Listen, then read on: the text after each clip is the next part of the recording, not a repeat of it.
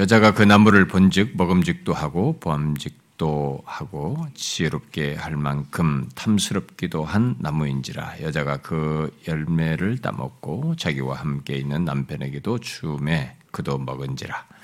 이에 그들의 눈이 밝아져 그들이 먹은 줄을 알고 무화과나무 잎을 열어 침을 삼았다.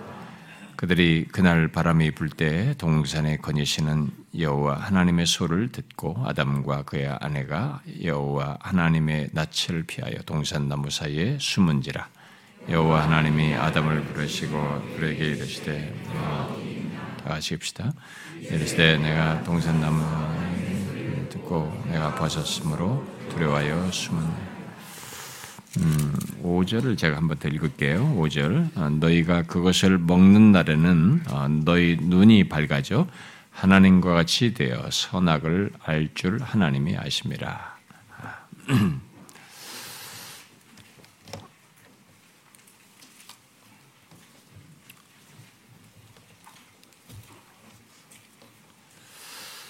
우리는 지난 시간에 잠시 이렇게 짧은 시리즈로 중간에 연말과 이렇게 새로운 시리즈를 하기에 앞서서 좀 살핀다고 하면서 하나님의 형상대로 지음받은 인간의 이 타락하기 전과 그 이후에 인간에게 있는 이 내적 조건이죠. 우리 내면의 상태죠. 이 내적 조건과 함께 그 각각의 타락 전과 후 각각의 조건에서 갖는 이 삼중적인 관계, 바로 하나님과의 관계, 다른 사람과의 관계, 이 피조세계, 자연과의 관계에 대해서 이렇게 살폈습니다. 그리고 그것에 덧붙여서 타락으로 이렇게 모든 관계에 굴절이 생기게 됐다는 사실과 함께 그것을 넘어서서 인간 안에 나 자신 안에 굴절이 생기게 되었다는 사실을 이렇게 살폈습니다. 성경이 우리 인간에 대해서 말하는 이렇게 전체의 내용을 이렇게 다 살필 시간이 제가 없어서 부득불하게 예전부터 제가 몇 번 이 열등감에 관한 문제라든가 인간의 내면에 굴절된 것을 다루겠다고 했는데 바로 이제 그것을 좀 초점을 맞춰가지고 타락으로 문제가 생긴 우리의 인간 조건 속에서 우리들이 흔히 이렇게 요즘 잘 쓰는 용어로 공감력이 있기 때문에 이 용어로 다루는 것입니다. 열등감과 우월감으로 표현하는 어떤 모습으로 이렇게 좁혀서 좀 살피겠다고 하면서 지난 시간에 먼저 인간이 이렇게 열등감을 드러내는 것이 어떤 배경에서 있게 되고 그것이 얼마나 파괴적인지를 이렇게 간단히 살폈습니다. 그것은 예수를 만나기 전까지 타락한 본성에 의해서 움직이는 모든 사람들에게서 흔히 나타나는 것으로 열등감이라고 하는 것은 결국 이 죄성에 따른 것입니다. 죄성에 따른 것이고 특히 교만이라는 죄 속에서 더욱 두드러지는 것이라고 했습니다. 열등감은 예수 믿는 사람이라고 해도 사단과의 육체의 소욕으로 얼마든지 갖고 드러낼 수 있는 것이라고 했어요. 예수를 믿음으로 이제 이 열등감과 우월감 이런 문제에 있어서 큰 전환과 변화를 이제 갖게 됩니다만 그럼에도 이 죄의 유혹이 있잖아요. 특히 교만한 마음을 가짐으로써 얼마든지 예수 믿어도 우월감과 열등감을 가질 수 있다는 것입니다. 지난주 말씀을 듣고 여러분들 중에 여러 사람들이 자신의 모습을 이렇게 적나라하게 보게 하는 말씀이었다고 하면서 그간 이 열등감과 우월감을 크게 죄로 여기지 않고 살았던 자신을 보게 되었다고 말하기도 했어요. 또 어떤 분은 그동안 자신이 우리 교회에서 영혼의 자유를 누리지 못하고 오히려 불만스러워하고 심지어 저를 피하여 보냈던 원인이 바로 자신의 이 내적인 조건에 문제가 있다는 것을 알고 돌이키게 되었다라고 말하기도 했습니다. 물론 모두 그렇게 긍정적인 반응을 하는 사람들만 있지는 않을 거라고 저는 생각합니다. 어떤 사람은 피하고 싶고 그런 내용들을 부정하고 싶어 했을지도 몰라요. 그러나 우리가 정녕 예수 그리스도를 알고 그로 말미암아 변화된 자이면 그는 열등감과 우월감 속에서 마냥 살 수 없고 살아서도 안 됩니다. 잠시 죄의 유혹 속에서 그런 모습을 갖는 일이 있다 해도 그것은 바르지 않음을 깨닫고 돌이켜야 할 모습과 상태이지 단순 심리처럼 여기며 넘어갈 모습과 상태는 아니라는 것입니다. 열등감은 이미 지난주에 말한 대로 우월감과 함께 이게 엮여서 가는 것입니다. 마치 종이 앞뒷면과도 같은 것이죠. 그런 것이고 은밀한 파괴성을 이렇게 드러내게 돼 있어요. 지난번에 이 시간에 얘기했습니다만요. 근데 심리학에서도 그런 면 때문에 이게 열등감의 이게 부정적인 그런 모습 때문에 우월감보다는 열등감을 이렇게 컴플렉스로 이렇게 다루죠. 그런 다루면서 아주 중요하게 그것을 주로 언급을 합니다. 우리가 지난 시간에 인간에 대한 이 성경의 증거에 비추어서 타락 전과 타락 후의 변화를 살피는 가운데 죄로 인해 우리 자신 안에 굴절과 소외 또는 분열이 있게 되었고 결국 열등감을 갖고 행하는 일이 있게 되었다고 했는데 이 시간은 그 내용 속에서 간단히 말하고 넘어간 한 부분을 좀 연결해서 좀 확장해서 다루도록 하겠습니다. 제가 원래 한 3번, 4번 이게 하나님의 형상과 죄와 열등감, 그 다음에 열등감과 예수 그리스도의 십자가, 열등감과 성령 이렇게 정도, 그 다음에 하우에 대한 것 정도 한번 해가지고 한 4-5번 하려고 했습니다만 조금 1-2번을 제가 더 덧붙일까 생각을 하는데요. 지난주 내용에 연결해서 좀 더 덧붙이려고 하는 것은 최초부터 지금까지 모든 인간에게 심지어 그리스도인이 된 이후에도 열등감을 갖게 하는 이게 원인인 죄와의 관계입니다. 열등감과 죄와의 관계입니다.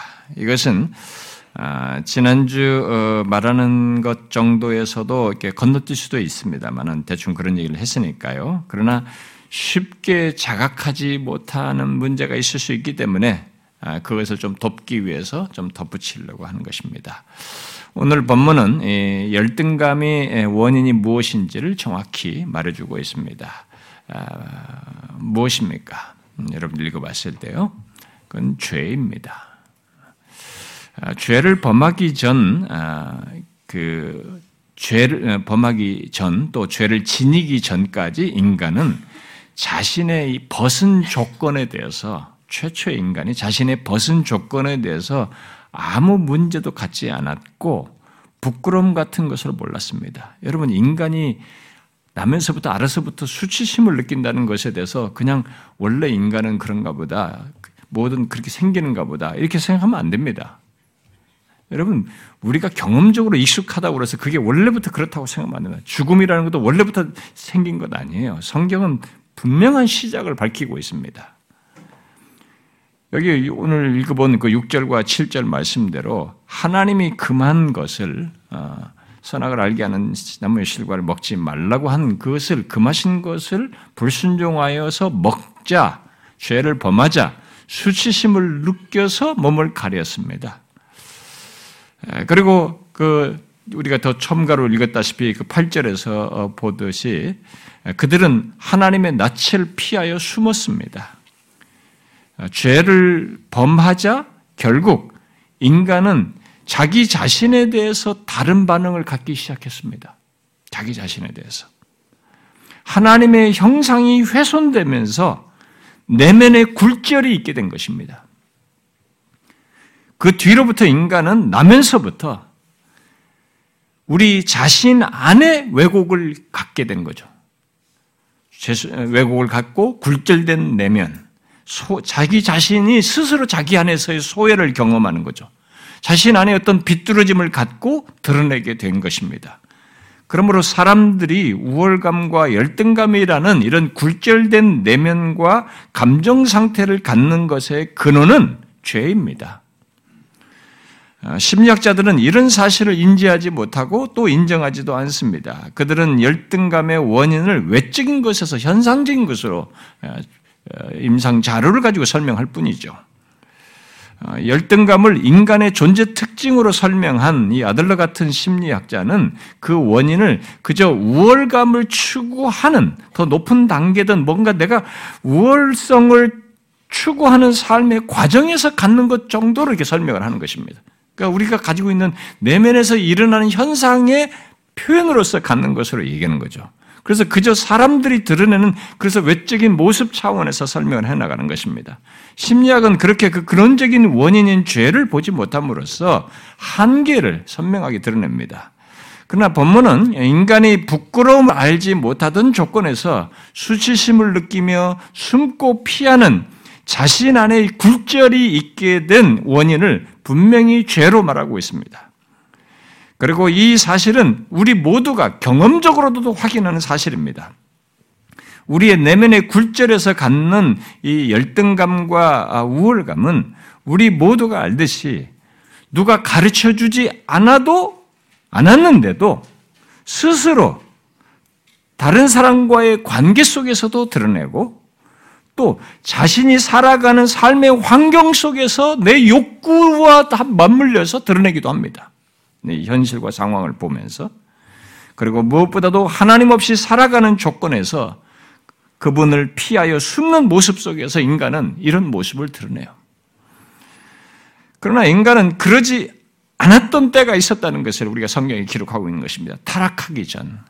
죄를 짓기 전 우리가 지난주에 읽었었던 그 2장 25절에서 보듯이 자신 안에 어떤 굴절이 없이 우월감이나 열등감 같은 것을 알지 못하고 또 갖지도 않은 조건에서 살 때가 있었던 것이죠. 자신들의 이 벗은 조건에 대해서 그 어떤 부정적인 반응이 없었습니다. 부끄러워하지 아니했다는 그 2장 25절의 그런 표현은 단순히 부끄러운 문제만을 그 한 부끄러움이란 현상 그런 모습만을 지금 한 가지만을 말하는 것이 아닙니다. 그 말은 인간의 내면 조건의 안정과 건강 이 자아의 매우 긍정적인 자아상을 가지고 있다는 균형을 가지고 있었다는 것에 대한 설명이에요. 그리고 그 배경에서 다른 사람과의 관계도 건강했던 것이죠. 그리고 자연과도 건강한 관계를 가지고 있어요. 하나님과의 관계는 두말할 것 없고요. 그러나 이 죄를 범하고 죄를 지니자 인간은 자신의 벗은 것에 대해서 곧바로 수치심을 느꼈습니다. 그러니까 나라고 하는 사람에 대한 수치심, 나의 모습에 대한 수치심을 가진 것입니다. 오늘날의 사람들이 어떤 이유로든 열등감을 느끼며 자기를 부끄러워하고 내가 싫다고 하면서 자기에 대해서 그런 반응을 하는 것, 또 뭔가에 못 미쳤다고 하는 생각 속에서 좌절하고 또 실패 속에서 분노하는 것 등의 그런 원조가 이 최초의 사람이에요. 이 죄를 범하자마자 그 타락으로 해서 굴절된 내면을 가지고 있는 여기서부터 드러냈던 것입니다. 그런데 그들이 그렇게 된 이 죄의 배경, 그렇게 만든 것의 원인으로서 이 죄라고 하는 이 죄의 배경을 좀 더 이렇게 자세히 들여다보면 여기 자신이 하나님과 같이 되리라고 하는 그런 내용의 교만이 있는 것을 보게 됩니다. 그 자신의 현재 조건보다 더 우월한 조건에 이르려고 하는 교만 속에서 결국 열등감을 갖게 된 것을 보게 됩니다. 너무나 흥미로운 사실은 아무도 그들의 벗은 것을 문제시하지 않았고 그것이 그들의 처음 모습이었기 때문에 원래 그 모습이었어요. 벗은 상태, 뭔가를 거기에 걸칠 필요를 못 느낄 정도로 그렇게 자기 자아상에서 내면에서 굴절됨이 없었어요. 그게 처음의 모습이었기 때문에 그 상태를 그대로 가지고 있었습니다. 근데 그럼에도 불구하고 인간은 죄를 범하고 죄를 지니자 그대로의 모습인데 그런 자기 자신에 대해서 다른 반응을 보였습니다.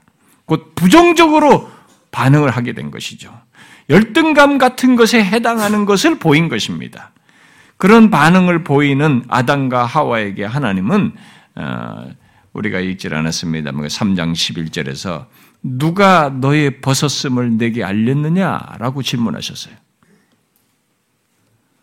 분명 그들이 벗었다고 알려준 이가 없었습니다. 그저 이전 모습 그대로예요. 그대로인데 그런 자신에 대해서 그들은 스스로 다른 반응, 곧 부정적으로 자신을 보고 반응하는 일을 갖게 된 것이죠. 그 내면의 굴절을 가진 것입니다. 무엇이 그렇게 만든 것입니까? 죄입니다.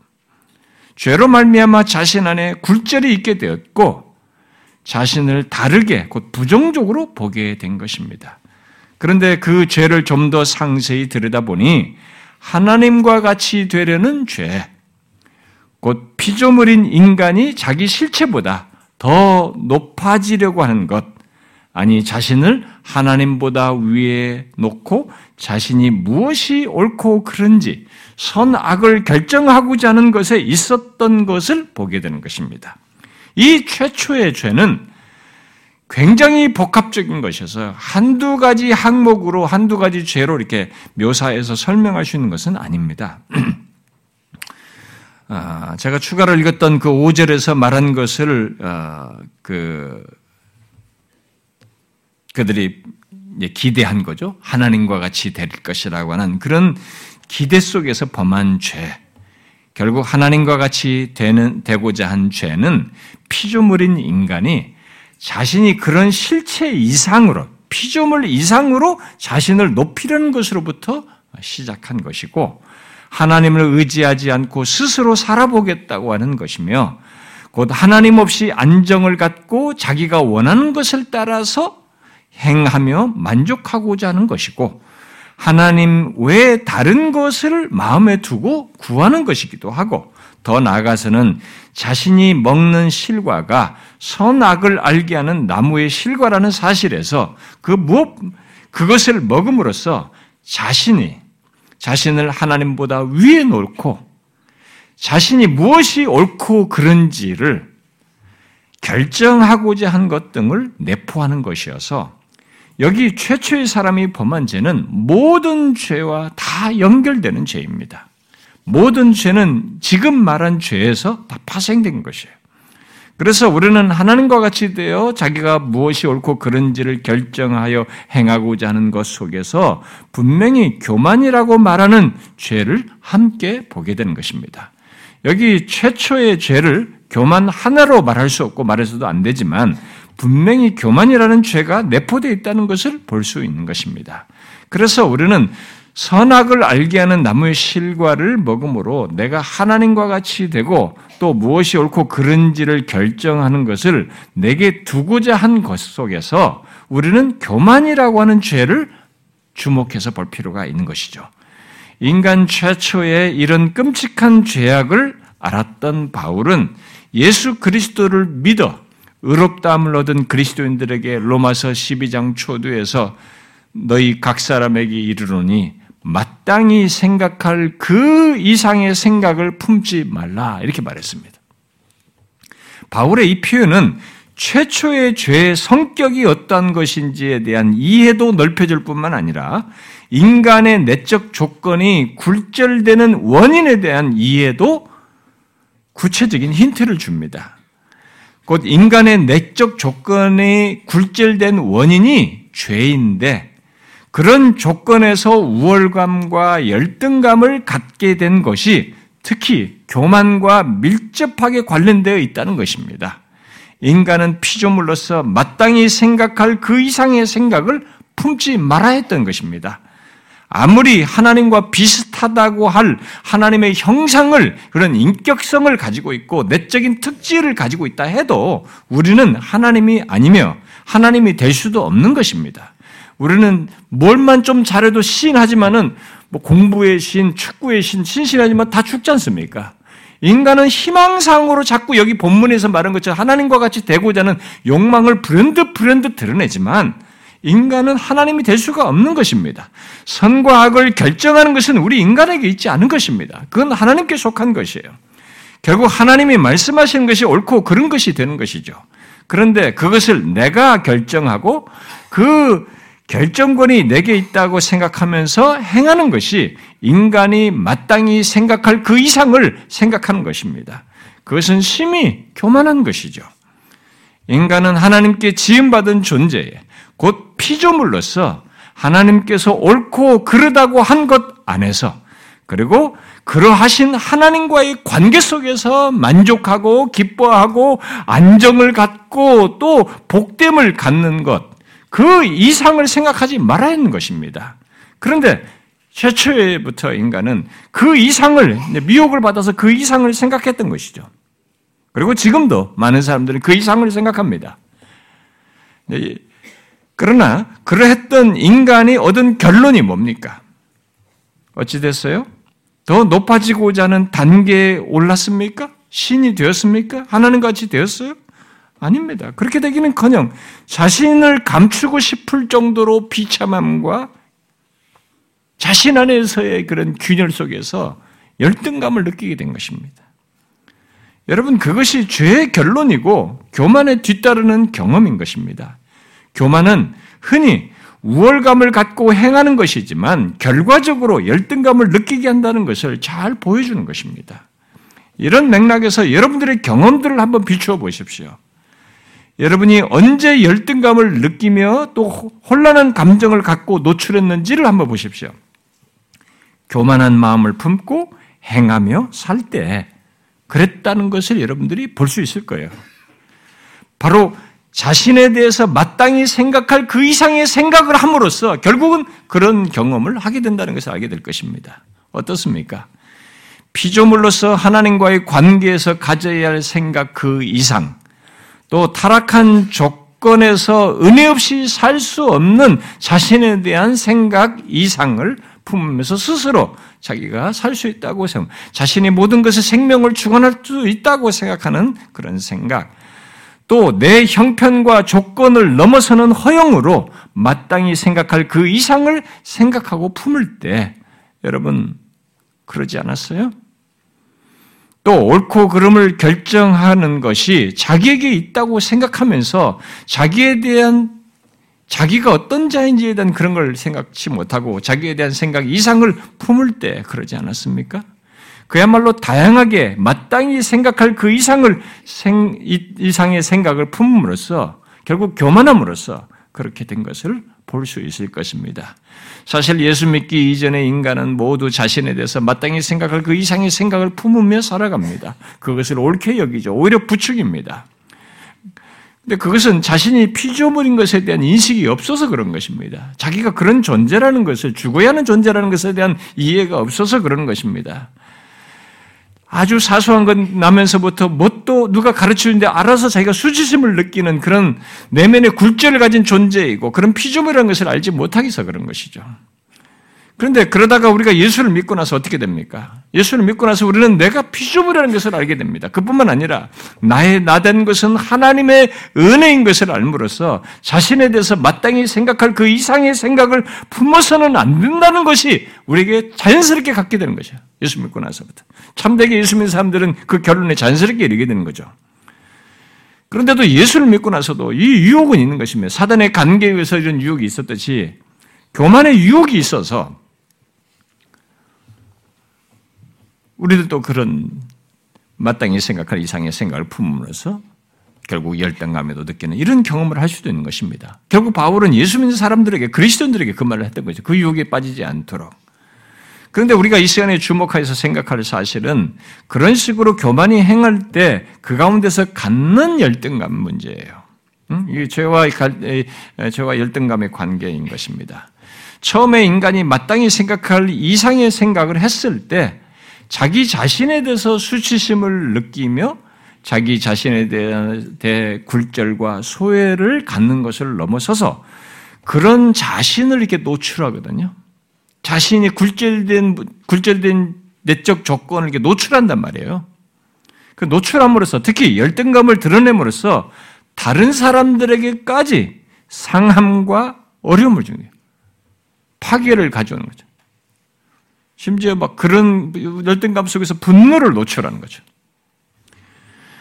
교만이 나를 넘어 다른 사람들에게 파괴적이듯이 죄가 내가 죄인이면 나로 끝나는 것이 아니라 죄 있는 우리 죄성을 가진 인간들이 누군가 다른 사람을 파괴를 하지 않습니까? 죽이기도 하고 독설을 말하고 상처를 주고 이렇게 죄가 자기를 넘어서 다른 사람에게 그렇게 파괴적이듯이 교만 속에서 갖는 우월감, 결국 죄 속에서 갖는 이 우월감이나 열등감 또한 다른 사람에게 파괴적인 거예요. 그렇게 똑같이 나타나는 것입니다. 교만이라고 하니까 어떤 교만할 만한 어떤 높은 지위에 있다거나 어떤 그런 상태에서 드러낸 것으로 자꾸 생각하는데 그렇지 않아요. 그게 아니고 교만은 가장 기본적으로 내가 하나님의 피조물이요 하나님의 은혜를 필요로 하는 존재인지를 자각하지 않고 행하는 것이고 마땅히 생각할 이상의 생각을 품는 것이 교만이에요. 그런 면에서 자신이 어떠한지를 우리는 봐야 되는 것입니다. 여러분은 자신에 대해서 어떻게 생각하십니까? 무엇이 옳고 그른지 결정하는 것이 자격이 있다고 생각하면서 행하고 사십니까? 자신에 대해서 마땅히 생각할 그 이상의 생각을 품으면서 살고 있습니까? 자신이 하나님 앞에서 피조물이라는 사실뿐만 아니라 하나님과 그의 말씀도 생각지 않고 자신의 원함을 기준으로 해서 마땅히 생각할 그 이상을 생각하며 살고 있지는 않습니까? 하나님의 은혜 없이 나라는 존재, 살 수 없는, 은혜 없이 살 수 없는 그 나라는 존재, 그 이상을 생각을 품으면서 하나님 없이 살고자 하진 않습니까? 그런 교만은 하나님께서 꺾으셔요. 최초에서부터 그렇지만, 그래서 성경에 교만한 자를 꺾으신다는 것을 얘기한다. 그것은 하나님께서 일반 은총 세계 속에서도 하시는 겁니다. 그래서 히틀러 같은 사람을 마냥 놔두질 않는 것입니다. 교만한 자를 꺾으시고 낮추시는 거죠. 그것은 예수 믿는 우리들에게 더 특별히 적용되지만 이 세상에서도 하나님께서 적용하시는 원칙이에요. 흔히 인간은 그렇게 이렇게 교만하고 그러할 때 하나님께서 꺾으심으로써 비참함과 함께 열등감을 크게 느끼게 됩니다. 열등감을 느낄 것도 아닌데 인간이 자신이 둔 이 높은 기대나 어떤 기준 그리고 더 높은 단계에 대한 기준과 기대에 못 미친 자신을 보면서 스스로 열등감을 느끼는 겁니다. 아무도 뭐라고 하지 않아도 네가 벗었다고 누가 말하지 않아도 자기가 그렇게 높은 기대를 놓고 하나님같이 되겠다고 했고 이렇게 한 것에서 못 미친 그 죄 속에서 가진 이걸 가지고 스스로가 열등감을 느끼는 거죠. 결국 교만 속에서 갖는 열등감 속에서 스스로를 힘들게 하게 되고 더 나아가서 다른 사람까지 힘들게 하는 것입니다. 그래서 열등감은 자신과 다른 사람까지 힘들게 하고 파괴적인 어떤 것을 드러내게 되는데 그것은 사실상 죄의 파괴성을 드러내는 것입니다. 죄의 파괴성을 자신 안에서 경험하는 것이에요. 사람들은 이것을 거의 생각질 않습니다. 자기가 왜 이렇게 스스로를 자기가 힘들게 하는데 그것을 거의 자각을 안 해요. 모릅니다. 심리학자들은 이 열등감의 문제점을 많이 얘기하거든요. 그런 임상 자료를 가지고 사람들이 그것에서 겪는 힘든 것들을 많이 얘기합니다. 그리고 일종의 그런 파괴성을 말을 하는데 그런 것을 현상적으로 말을 할 뿐 그러면서 심리학적인 어떤 대답 정도 상대적인 대답을 줄 뿐 왜 그러한지를 말하지 않습니다. 그 근원적인 것에 대해서는 말하지 못해요. 그러나 열등감으로 인한 파괴성은 그것의 근원이 죄이고 특히 교만의 죄, 마땅히 생각할 그 이상의 생각을 품음으로써 갖는다는 것을 그들은 말하지 못해요. 알지는 못합니다. 그러나 그렇게 되는 것입니다. 열등감은 사실상 죄의 파괴성을 자신 안에서 경험하는 것이고 그것을 다른 사람들에게 밖으로 드러내는 것입니다. 죄의 파괴성을 드러내는 거죠. 그래서 열등감을 가진 사람은 그 죄의 파괴성을 자신 안에서 이게 드러내고 자기를 힘들게 뿐만 아니라 다른 사람에게 드러내서 다른 사람도 힘들게 하는 거예요. 그래서 누군가 죄 가운데서 열등감을 느끼고 그런 상태를 갖고 살고 행하면 죄의 파괴성을 고스란히 자기 자신 안에서 갖고 경험할 뿐만 아니라 그 죄의 파괴성을 다른 사람들에게도 드러내요. 꼭 드러냅니다. 그래서 지난주에 말했다시피 가정 안에서도 부부 사이도 한 사람이 그러면 부부 사이에서 그러고 부모 자식 사이도 부모가 열등감이 있으면 자식에게 그러고 자식이 열등감이 있으면 부모에게 그걸 드러내버리고 친구 사이에서도 그걸 드러내고 직장에서도 열등감 있는 상사 열등감 있는 직원이 있으면 그게 힘들어요. 서로가. 국가의 지도자가 열등감이 있으면은 위험한 것입니다, 여러분. 응? 아베 같은 사람, 이런 사람들, 아소다르 같은 사람이 한국이 전쟁이 나서 그게 축복이었다. 또 전쟁이 났으면 좋겠다는. 저런 것은 이제 자기들이 짓눌렀던 우리가 있는데, 이제 동등하게 하고 경계를 떠니까 이게 또 우월감에서 열등감으로 바뀐 것입니다. 저런 것들은. 히틀러 같은 사람도 열등감이 있어요. 역사적 자료들, 사람들이 그렇게 많이 말하지 않습니까? 그건 국가가 힘들어요. 수많은 사람들이 한 것입니다. 수많은 사람들이 죽임당하는 거죠. 이런 것은 우리들 관계 속에 그대로 다 들은 것입니다. 결국 다른 사람들을 힘들게 하고 상하게 하고 파괴하는 일들이 있게 되는 것입니다. 죄예요. 죄인데 이런 식으로 열등감으로 드러났을 때는 파괴성을 더 농하게 드러내는 것이죠. 물론 심리학자들은요, 열등감을 통해서 다른 진보가 있다라고 주장도 합니다. 응? 그러면서 열등감이 있어서 성공한 케이스들을 많이 얘기도 해요. 그러나 그것은 그들 말대로 열등감을 극복하려는 보상심리 또는 보상욕구이어서 성경에 비추어 보면 그저 본성적인 것에 지나지 않습니다. 자기는 성공할지 모르지만 죄의 파괴성은 그대로 드러내는 것이에요. 그러므로 자신이 열등감을 느낀다면 그것으로 아무리 성공을 한다 할지라도, 뭔가를 성취한다고 할지라도 죄악된 본성을 드러내며 결국 죄의 파괴성을 자기 자신과 다른 사람들에게 드러낸다는 것을 알아야 됩니다. 피곤하게 하는 거죠. 스스로를 힘들게 하는 것입니다. 여러분 성경을 보십시오. 교만 속에서 우월감을 드러내고 결국 열등감을 표출한 사람들이 성경에는 굉장히 많습니다. 여러분 이스마엘의 어머니 하갈 같은 사람 보세요. 그것 때문에 정부인을 이게 학대하지 않습니까? 사라를. 여러분 야곱과 에서 사이에서 보십시오. 또 야곱의 아들들 사이에서 요셉을 끼고도 드러내고 자기들 사이에 이게 사랑하는 아내의 자식이냐, 또 이게 첩의 자식이냐, 자기들 사이에서도 그렇고요. 여러분 사사기에도 보십시오. 사사들의 행동 속에도 그런 게 나타나고, 이 다윗의 자식들 사이에서도 그런 것이 있고요. 이런 얘기는 성경 속에 수도 없이 많습니다. 그들 사이에 드러난 이 열등감을 보면 그것으로 인한 이 파괴성을 자기 개인을 넘어서서 다른 사람들에게까지 그대로 드러내는 것을 볼 수 있습니다. 그것은 모두 죄의 파괴성입니다. 열등감을 통해서 나타나는 것이에요. 그러므로 우리는 열등감 속에서 드러나는 죄의 파괴성이 자신을 넘어 다른 사람들에게 드러나는 것에 대해서 가볍게 보지 말아야 됩니다. 정말 이런 얘기는 잘 하지 못할 거예요. 심리학자들도 이런 얘기까지는 거의 죄를 파괴성까지 연결을 못시기 때문에 그냥 심리적인 상담을 하는 것입니다. 심리적인 얘기밖에 못해요. 여기까지는 못 미치는 것입니다. 그리고 제가 이런 내용을 했을 때, 아, 이거 성경에 있는 얘기인 것 같은데 너무 심리학적인 것 아니야? 이렇게 말해요. 여러분 성경에는 인간 얘기예요. 또 여기 인간의 모든 삶의 모습이 있는 것입니다. 그들에게 있는 어떤 하나의 죄가 나타나는 현상의 어떤 모습으로서 말할 수 있기 때문에 이것을 말을 하는 것입니다. 그런데 이런 것을 우리가 간파를 하지 않는다 는 것입니다. 이게 이런 식으로 죄의 파괴성이 열등감을 통해서 나를 넘어 다른 사람이 드러나는 것에 대해서 사람들이 별로 심각하게 생각지는 않습니다. 그냥 현상처럼 생각해요. 그러면서 단회적인 사건으로만 생각합니다. 단회적으로 내가 잘못했어, 내 감정이 좀 격했어. 그런데 그 사람이 또 그래요. 이 열등감을 느끼는 사람이 같이 있는 게 너무 힘듭니다, 여러분. 계속 그러니까. 예수를 안 믿는 사람들 사이에는 그러려니 한다고 하지만, 도덕성에 맡긴다고 하지만은, 예수 믿는 사람에게는 그러는 안 되는 것입니다. 제가 다음 시간에 얘기하겠습니다만, 그럴 수가 없어요, 우리는. 그래서는 안 되는 것입니다. 그럴 수 없다고 말할 어떤 굉장히 중요한 것이 있는 거예요.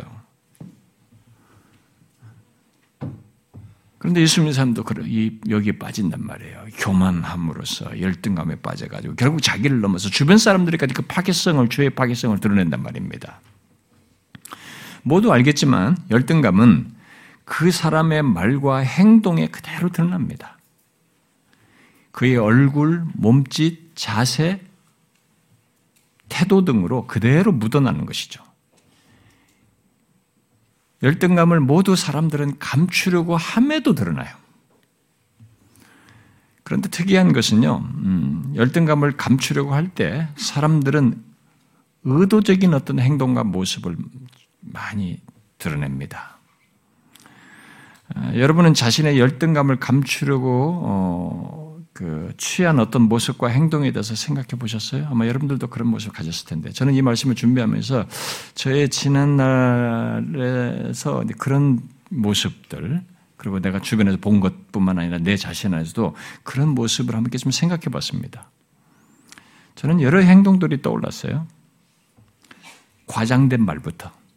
이게 열등감 속에서 말로서 자기를 자꾸 과장하는 것이죠. 아닌 것처럼 하는 표현, 또 어떤 섣부른 지식의 과장, 그리고 일부러 밝은 티를 내는 거. 속은 아닌데 그 사람 앞에서만큼은 웃었고 웃어야 되겠고 뭔가 아닌 것처럼 밝은 것처럼 문제없는 것처럼 하고자 하는 모습, 또 누구에게도 흠잡히지 않고 비난받지 않으려고 하는 모습, 또 나보다 낫다고 생각하는 사람을 비판함으로써 은근히 열등감을 드러내는 것, 또 다른 사람들의 부정적인 생각에 동조함으로써 이 열등감을 드러내는 모습, 그리고 더 좋은 사람으로 평가받고자 하는 것 속에서 열등감을 드러내는 모습, 또 지적받을 때 예민한 것 등으로 이 열등감을 감추려고 할 뿐만 아니라 이 열등감을 충족시키려고 하는 그런 모습까지 이렇게 많이 생각할 수 있었어요. 그리고 주변에서 본 어떤 것도 떠올랐는데, 그것은 자기에게 열등감을 느끼게 한 어떤 대상을 이기기 위해서 다른 사람들을 끌어들여요. 끌어들여서 그 대상에 대해서 부정적으로 말하고 적대하는. 그러니까 얼마나 열등감이 파괴적입니까? 세상에는 그런 것이 흔해요. 그런데 교회 안에서도 있다는 것입니다. 그리스도인이라고 해도 이 교만한 마음을 품으면, 마땅히 생각할 그 이상의 생각을 품고 행하고 살면은 그리 될 수 있다는 거죠. 결국 그래서 나를 넘어서서 다른 사람들까지 상하게 하고 분열까지 일으킨단 말이에요. 최악의 죄악을 범하는 거죠, 교회 안에서. 이런 것을 생각하면 열등감이 얼마나 파괴적인지 새삼 놀라게 됩니다. 그래서 사단은 교만한 사람, 바로 자신에 대해서 마땅히 생각할 그 이상의 생각을 품음으로써 결론적으로 우월감과 열등감을 가진 사람을 좋아합니다. 특히 그는 교회 안에서 그런 사람을 찾아서 도구로 쓰려고 하죠. 사단이 찾는 사람을 좀 더 구체적으로 말해볼까요? 사단은 열등감으로 불만을 가진 사람, 곧 다른 사람의 조건이나 상황, 환경과 비교하면서 불만을 갖고 경쟁심을 느끼며 질투하고 시기하는 사람을 찾습니다. 또 누구와의 비교 속에서 또 경쟁 속에서 밀렸다고 생각하는 사람을 찾습니다. 그것이 직업적인 것이든 학력이든 사람들로부터 인정받는 여부이든 심지어 교회의 직분을 받는 데서도 그런 현상을, 그래서 자기가 밀렸다고 생각할 때 이 열등감을 가진 사람, 거기서 나타낼 것들을 예상하고 찾는 거죠. 교회 안의 분란 중에 직분과 관련해서 갖는 열등감으로 인해서 생기는 일이 아주 흔한데요. 자기가 인정받지 않는다고 할 때에, 또 스스로 무시받았다고 생각할 때 이런 열등감을 노출함으로써 사람을 나누고 분열하는 이런 일이 생겨요. 또 자기 친구나 함께 교회에서 그만큼 자기와 거의 비슷한 시기, 비슷한 시간 동안 같이 있었는데 누구는 직분자로 선출되고 누구는 직분자로 선출되지 않는데, 이 선출되지 않은 사람은 사단이 아주 써먹기 좋은 사람이에요. 보통 그것으로 인해서 경쟁이 밀렸다는 생각 속에서 열등감을 갖는단 말이에요. 여러분, 그건 앞으로도 여러분 우리 교회도 있을 수 있습니다. 지금까지 우리 교회는 그런 것을 잘 고사도 하면서 이게 신앙적으로 극복한 거 있지만 한두 번은 극복할지 몰라. 어떤 순간은 굉장히 힘들 수도 있어요. 계속 우리는 이 직분을 그런 식으로 생각하는 거예요. 그러니까 사단이 갖고 놀 수 있는 거죠. 앞으로 그런 일이 생길 수 있습니다, 여러분, 우리 교회에. 이 열등감을 가지고 뒤집는 거예요. 또 사단은 경쟁 대상을 피해서 다른 사람에게 붙어 자신의 열등감을 해소하려고 하는 사람들 있잖아요. 예를 들어서 자신의 열등감을 해소하기 위해서 역량이 있는 A와 B 중에 한쪽에 붙어서 자신의 이 열등감 속에서 가진 감정과 생각을 드러내며 경쟁 대상을 이기려고 하는 사람, 이런 사람을 사용하는 거죠. 또 사단은 열등감에 빠져서 사람들에게 부정적인 영향을 크게 미칠 수 있는 자리에 있는 사람들을 찾습니다. 교회 리더와 리더십을 발휘하면서 그 중에서도 저 같은 위치에 있는 사람들, 그런 사람들의 열등감을 갖거나 행할 때는 그로 인해서 이 부정적인 영향력이 훨씬 크단 말이에요. 그런 사람을 찾는 거죠.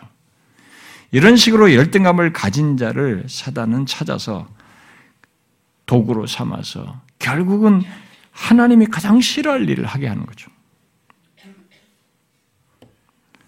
그래서 결국 자기를 넘어서서 다른 사람을 상하게 하고 교회를 분열케 하는 데로 나가기 때문에 말이죠. 여러분, 그런 일은 교회 안에 가라지만 일으키는 것이 아닙니다. 그리스도인도 교만 속에서 열등감을 가지면 얼마든지 일으킬 수 있는 것입니다. 여러분, 교만 속에서 갖는 열등감에 이렇게 파괴적이다는 것을 좀 아시나요? 생각해 보셨습니까? 그리스도인은 이것을 분별해야 합니다. 곧 열등감을 가지고 행하는 것의 죄악됨과 파괴성을 깊이 자각하여 그 모습과 상태에서 벗어나야 한다는 것입니다. 어떻게 해요? 그런 모습일 때 어떻게 벗어나야 됩니까? 이미 지난주에 말한 세 가지를 일단 여러분들이 기억하십시오. 세 가지 기억하시죠? 시편 기자가 자신을 객관적으로 보면서 내 영혼아 어찌하여 불안해하고 낭망하는고라고 한 것처럼 어찌하여 내가 이렇게 열등감에 빠져서 이렇게 파괴적인 모습을 드러내고 내가 왜 이러고 있는가? 왜 내 생각할 마땅히 생각 그 이상을 품으면서 왜 스스로에게 나를 힘들게 하고 다른 사람을 힘들게 하는가? 왜 내가 이러고 있는가? 이렇게 하면서 자신의 죄악된 행동과 상태를 객관적으로 직시하고 그걸 자각하여 직시하는 일을 먼저 해야 되는 거죠. 그것이 있어야 벗어나네. 자각이 안 되는 사람은 안 벗어납니다. 이러면 자기가 죄를 졌다고 생각은 안 했는데 왜 내가 여기서 벗어납니까? 또다시 죄를 짓지. 그 죄의 자각이 그래서 중요한 것입니다. 성경은 죄의 자각을 성령께서 하시는 걸로 하잖아요. 죄의 말씀을 통해서 하시는 걸로 하지 않습니까? 인간에게는 최소의 기능이 양심의 기능이지만 이 양심도 화인 맞을 수 있단 말입니다. 그래서 먼저 우리가 이럴 때 그런 자기 자신을 객관적으로 보며 자각하여서 직시하는 것이 먼저 있어야 되고, 두 번째로 말했던 것은 그런 죄악됨과 파괴성을 드러낸 자신을 하나님 앞에 고백하며 긍휼을 구하는 것입니다. 내가 이런 자입니다. 내가 아내를 이렇게 힘들게 하고, 내 남편을 이렇게 힘들어하고, 내 자식을 이렇게 하고요. 내가 다른 사람들과 공동체 지체를 이렇게 하고 있습니다. 이런 죄악을 내가 이런 자입니다. 고백하면서 긍휼을 구하는 것입니다. 그리고 세 번째로 말했던 것은 주님 안에서 그리스도의 구속의 성취와 완전함 안에서 열등감의 답이 있음을 명확히 알고 믿고 붙드는 것입니다. 이것은 다음 주에 제가 살필 내용입니다. 그 세 가지를 먼저 기본적으로 가져야죠. 그런데 제가 이 시간에 여기에 덧붙여서 말할 내용이 있습니다. 그것은 과연 내가 그렇게 파괴적인 열등감을 가지고 행하는지를 어떻게 알 수 있는가, 어떻게 자각할 수 있을까라는 것입니다. 어쩌면 우리 중에 많은 사람들은 열등감이 파괴적인 것을 알아도 막상 자신이 그러한지를 잘 자각하지 못할 수도 있습니다.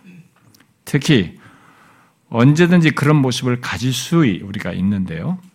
실제 자신이 그런 상태에 가지고 있을 때 바로 자신이 내가 지금 그런 상태에 있다, 그렇다라고 하는 것을 알지 못하고 지속할 수도 있어요. 그래서 우리는 그것을 어떻게 알 수 있는지를 좀 적용적으로 좀 덧붙일 필요가 있다고 보는데요. 자, 생각해 보십시오. 나는 물론이고 나 외 다른 사람들, 특히 교회 공동체 지체들에게 파괴적인 열등감을 가지고 행하는지를 어떻게 알 수 있을까요?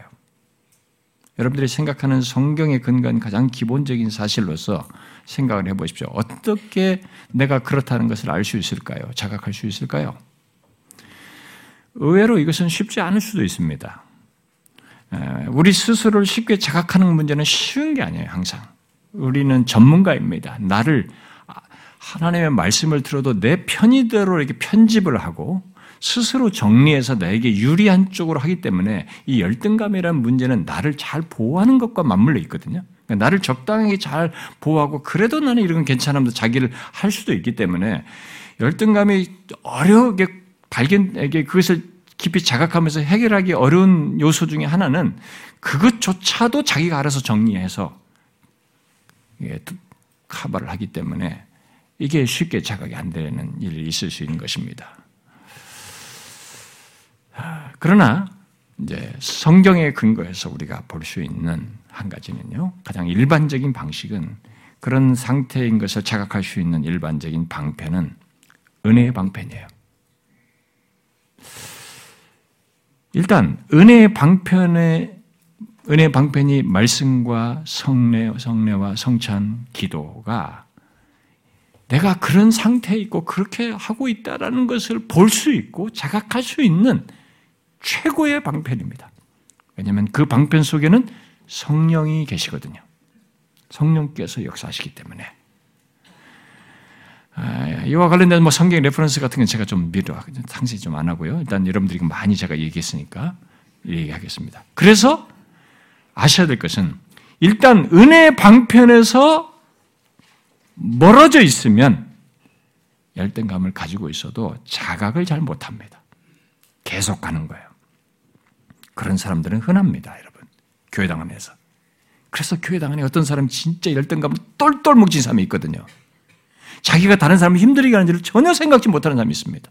계속 자기를 알아서 정리를 하면서 내가 뭐 문제가, 나는 진실한데, 나는 열심히 하는데, 나는 하나님 앞에 말도 안 하고 어떻게 조용히 있는데, 그렇지 않아요. 그 열등감은 어떤 식으로든 드러나게 되어 있습니다. 은혜의 방편에서 멀어져 있으면 그것을 잘 알지 못합니다. 우리들이 어떤 모습, 어떤 상태든 우리를 비추어서 바르게 서도록 하는 것은 말씀과 성찬과 기도예요. 그러므로 일단 우리의 은혜의 방편을 통해서 자신의 교만함, 자신에 대해서 마땅히 생각할 그 이상의 생각을 품는 것, 그 속에서 갖는 열등감과 그로 인한 파괴성이 성령께서 비추인 바가 있기 때문에 그것을 따라서 자각해야 되죠. 은혜 방편 속에서. 자, 그런데 제가 여기서 더 덧붙여야 될 것이 있습니다. 그것은 어떤 때에는, 그러함에도 생겨나는 문제를 덧붙이는 겁니다. 어떤 때에는 은혜 방편, 곧 말씀과 성찬과 기도 속에서도 못 보는 일이 어떤 사람들에게 있어요. 당연히 보아야 하는데, 여전히 교만한 자신, 열등감을 느끼는 자신을 보호하며, 자기 편의대로 자신을 해석하는 그 상태, 해석하면서 그 상태에 계속 머물러 있음으로써 보지 못하는 일이 어떤 사람들에게 있어요. 저는 그런 경우를 우리들 안에서도 보고 제 안에서도 일어날 수 있다고 생각하기 때문에 그런 케이스를 덧붙여서 또 언급을 하고 싶습니다.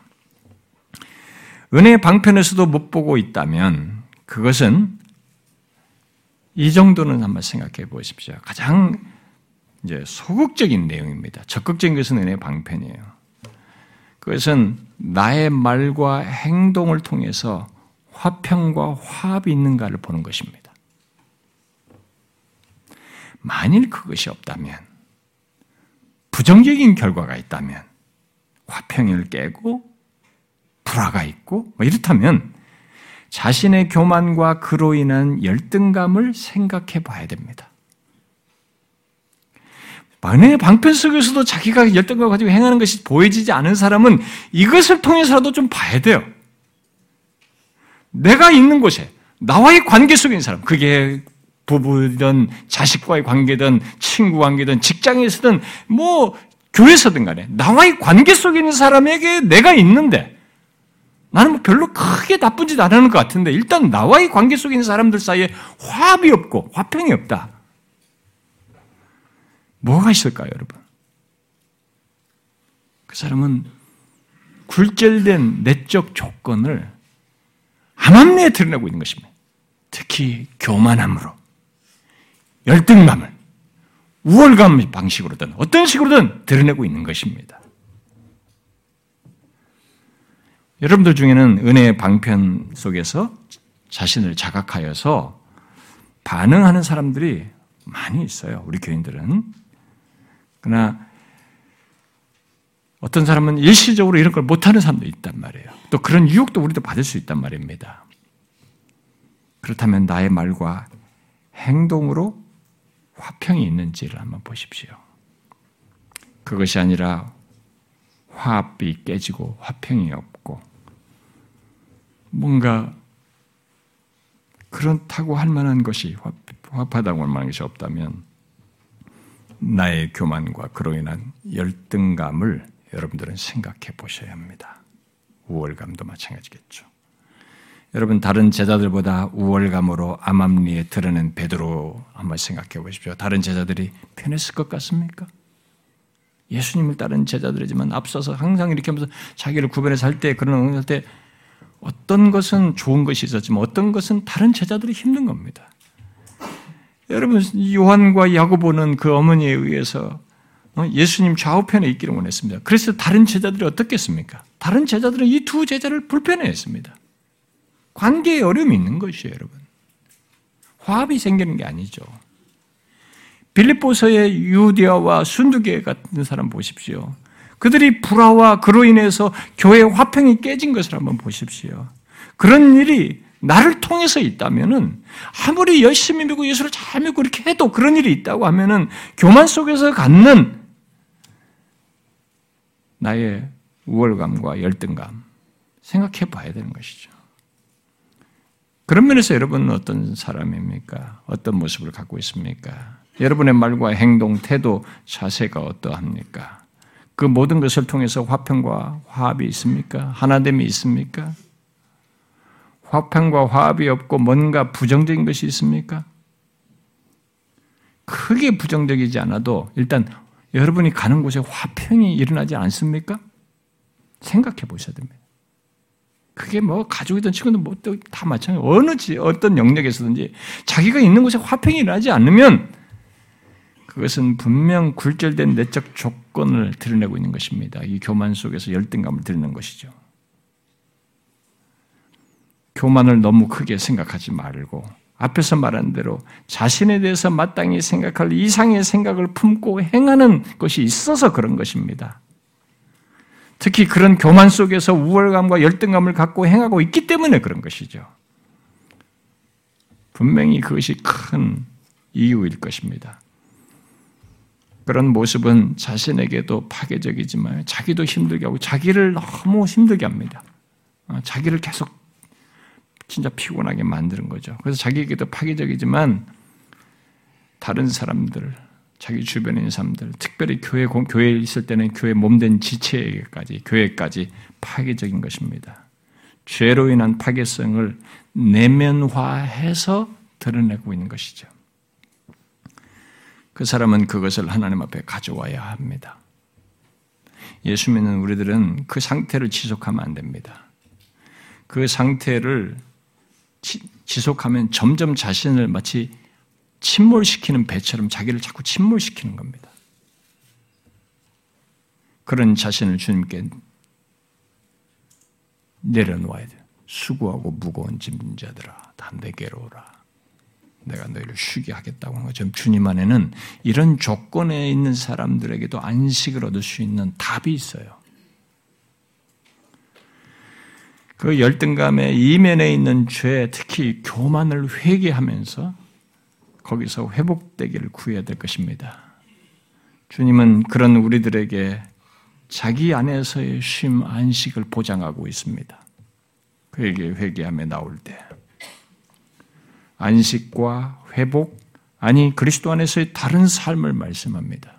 거기에 매여서 그런 식으로 살지, 열등감에 매여서 그 안에서 자기가 전부인 것처럼 살지 않아도 되는, 훨씬 우월하고 더 놀랍고도 풍성하고 비교 불가능한 삶의 자리, 존재의 특징, 그런 삶의 여정, 결론을 확증적으로 말씀하시면서 우리에게 말씀하시기 때문에 주님 안에서 답을 가져야 되는 것이죠. 사랑하는 지체 여러분, 우리가 좀처럼 생각하기 어려운 문제이지만 우리가 공감력 있는 이 말로, 이 내용, 열등감과 우월감으로 이 얘기를 한 것입니다만 한번 보십시오. 너무 흔합니다. 이건 그냥 죄로 말해가지고는 잘 생각지 않는 문제예요. 내적인 굴절을 이런 식으로 드러내는 것이 우리 흔해 있습니다. 여러분, 그건 죄입니다. 거기서 벗어나야 됩니다. 그건 너무 피곤한 삶을 사는 것입니다. 나를 너무 다른 사람까지 피곤하게 하는 것입니다. 특히 교회 안에서는 굉장히 더 큰 파괴를 가져오는 것입니다. 주님 안에서 열등감을 넘어선 답을 보십시오. 진짜 영혼의 쉼, 그걸 넘어선 안식을 보고 경험하면서 다른 삶을 사십시오. 그게 그리스도인입니다. 저와 여러분이 다 그럴 수 있기를 바랍니다. 기도합시다.